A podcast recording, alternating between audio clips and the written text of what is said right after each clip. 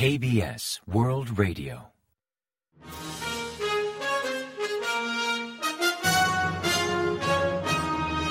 Informativo de KBS World Radio. Bienvenidos un día más al informativo de KBS World Radio. Les habla Javier Castañeda y tras el saludo les avanzamos los principales titulares del día 1 de febrero. Jun reafirma su compromiso con la reforma del sistema sanitario.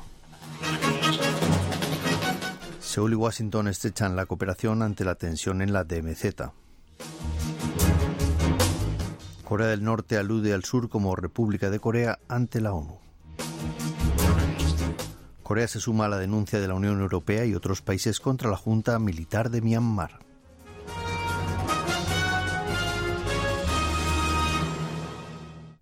Y tras el avance de titulares les ofrecemos las noticias. El presidente Yoon Suk-yeol ha reiterado su voluntad de acometer una reforma médica, dejando clara la voluntad del gobierno de realizar cambios pese a cierta resistencia y oposición.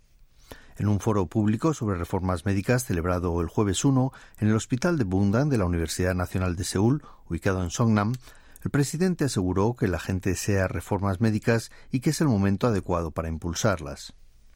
Jung consideró desafortunado que los ciudadanos deban preocuparse por el colapso del sistema sanitario, pese a contar con los mejores profesionales médicos y con el mejor sistema de seguro médico del mundo.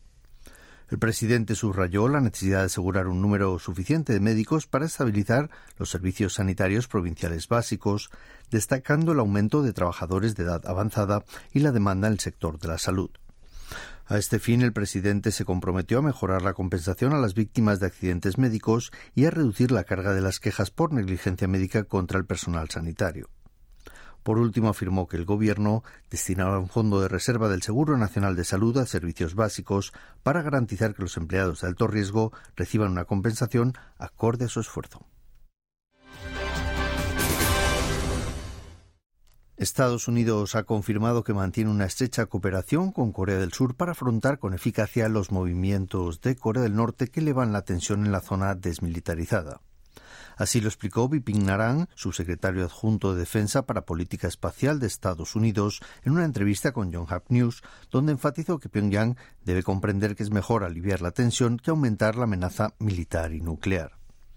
Al ser preguntado sobre los métodos usados para gestionar las amenazas norcoreanas, el funcionario aludió a prevenir choques militares, garantizar la transparencia y adoptar medidas para reducir los riesgos.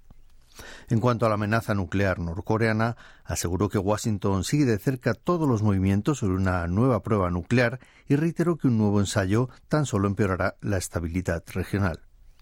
Sobre las amenazas de Corea del Norte con un posible ataque preventivo nuclear, Naran comentó que Estados Unidos anticipa nefastas consecuencias para el régimen norcoreano si Kim Jong-un optara por usar armas nucleares. Corea del Norte ha cambiado la forma de referirse a Corea del Sur en el escenario internacional. Según la transcripción taquigráfica de un debate durante la conferencia de Sarme celebrada el día 31, el representante permanente adjunto de Corea del Norte ante la oficina de la ONU en Ginebra, Pak Kwang-hyung, aludió a Corea del Sur como República de Corea. Previamente, para referirse al sur en las reuniones de la ONU, los diplomáticos de la misión norcoreana principalmente usaban los términos de Corea del Sur o SK, abreviatura de South Korea. La primera vez que usaron el término República de Corea fue en una declaración de Kim Yo-jong, hermana del líder norcoreano Kim Jong-un, el pasado mes de julio.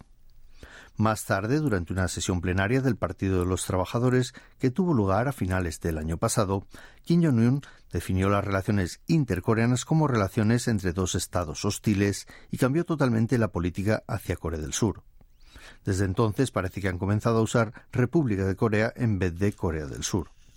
Se estima que la intención de este cambio es usar una fórmula que elimine todo rastro o vestigio que aluda a un mismo pueblo.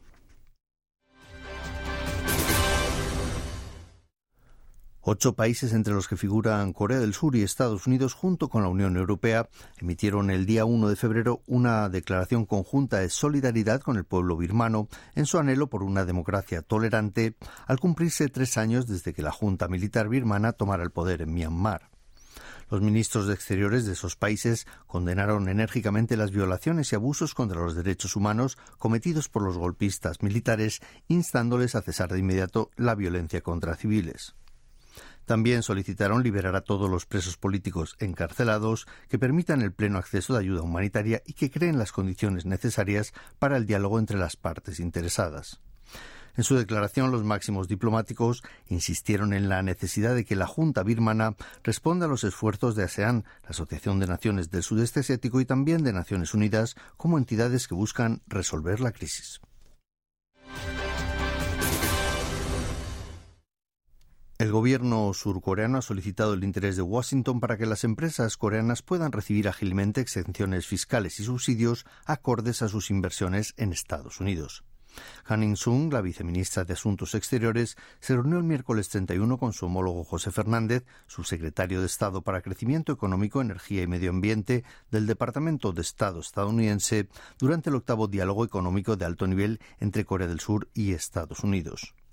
Durante el encuentro, Kang le explicó que las empresas surcoreanas han contribuido a la creación de empleos de calidad y también a reforzar las cadenas de suministro de Estados Unidos.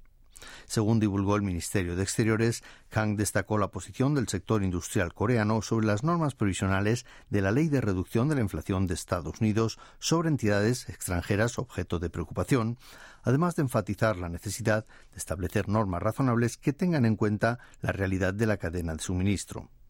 El pasado mes de diciembre, Estados Unidos designó de facto a la mayoría de las empresas chinas como entidades extranjeras objeto de preocupación y optó por no conceder subvenciones a coches eléctricos cuya fabricación precisara minerales o piezas de esas empresas designadas. Dicha medida supone una importante carga para los fabricantes de automóviles y baterías de Corea del Sur, que en gran medida dependen de China para el suministro de componentes. El sector industrial estadounidense alega que el gobierno de Estados Unidos debería ampliar los controles de exportación multilaterales para evitar que empresas de países aliados vendan equipos para fabricar semiconductores avanzados a China. Si el gobierno de Estados Unidos acepta la solicitud, podría pedir a Corea implicarse más en el control de exportaciones sobre equipos semiconductores a Beijing. SIA, la Asociación Industrial de Semiconductores de Estados Unidos, elevó el 17 de enero su postura ante la Oficina de Industria y Seguridad del Departamento de Comercio, expresando que los controles de exportación de equipos de chips del gobierno americano son complicados y sitúan a las empresas estadounidenses en desventaja. Afirma que incluso los artículos que no son considerados como sujetos a control de exportación no deben exportarse a China si pueden servir para fabricar semiconductores y también reclaman no ofrecer servicios de soporte para equipos ya vendidos. Señaló que competidores extranjeros como Japón, Corea, Taiwán, Israel y Países Bajos no están sujetos a controles y pueden exportar equipos a China y ofrecer servicios relacionados. Así criticó que gracias a los controles unilaterales de Estados Unidos, las firmas competidoras ganan dinero que reinvierten en investigación y desarrollo y más de algo que en última instancia afecta a la competitividad de las empresas estadounidenses que venden equipos para fabricar semiconductores. Por último, sí incidió en que los controles multilaterales son más efectivos que los unilaterales y garantizan que las empresas estadounidenses no queden en desventaja en el mercado global. La Comisión de Comercio Justo de Japón aprobó el día 31 de enero la fusión de Korean Air y Asiana Airlines, por lo que ya solo falta el visto bueno de Estados Unidos y de la Unión Europea. Korean Air comenzó los preparativos para la revisión de la fusión con las autoridades japonesas en enero de 2021. Pero pese a dar luz verde, la Comisión de Comercio Justo de Japón mostró su inquietud por la posibilidad de limitar la competencia en algunas rutas entre Corea del Sur y Japón. Si tres aerolíneas de bajo coste, filiales de Korean Air y Asiana, se unen por esta fusión, su cuota de mercado podría aumentar y limitar la competencia. Al respecto, Korean Air afirmó que en caso de solicitud cedería algunas franjas horarias de esas rutas a otras aerolíneas. Korean Air considera muy importante la aprobación de Japón, pues Corea del Sur y Japón compiten ferozmente por tener el principal aeropuerto del nordeste de Asia. La aerolínea coreana esperaba que el beneplácito de Japón tenga un impacto positivo en el veredicto de Estados Unidos y de la Unión Europea.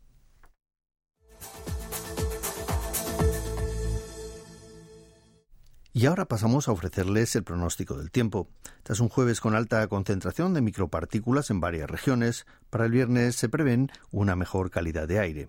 El día 2 se espera un día nublado en todo el país con lluvias o nieve en Kangwon, en Gyeongsang del Norte y también en la isla de Jeju. La temperatura marcará entre menos 4 grados y 5 grados centígrados de mínima en la mañana y entre 4 y 10 grados centígrados de máxima por la tarde, con un rango similar al del jueves. Y a continuación comentamos los resultados del parqué. El COSPI, el índice general de la bolsa surcoreana, cerró el jueves 1 con una mejora del 1,82% respecto al día anterior, hasta culminar en 2.542,46 puntos. En tanto, el COSDAC, el parque automatizado, perdió un 0,06% hasta finalizar en 798,73 unidades. Y en el mercado de divisas, la moneda estadounidense se depreció hasta cotizar a 1.331,8 wones por dólar, 2,8 unidades menos que el día anterior al cierre de operaciones.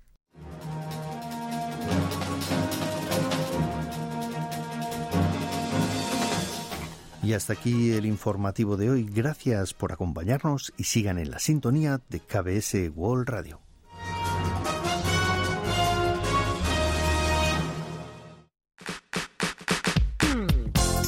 Gracias por escuchar los podcasts de KBS Radio en español. Les invitamos a enviar sus comentarios o sugerencias a spanish.kbs.co.kr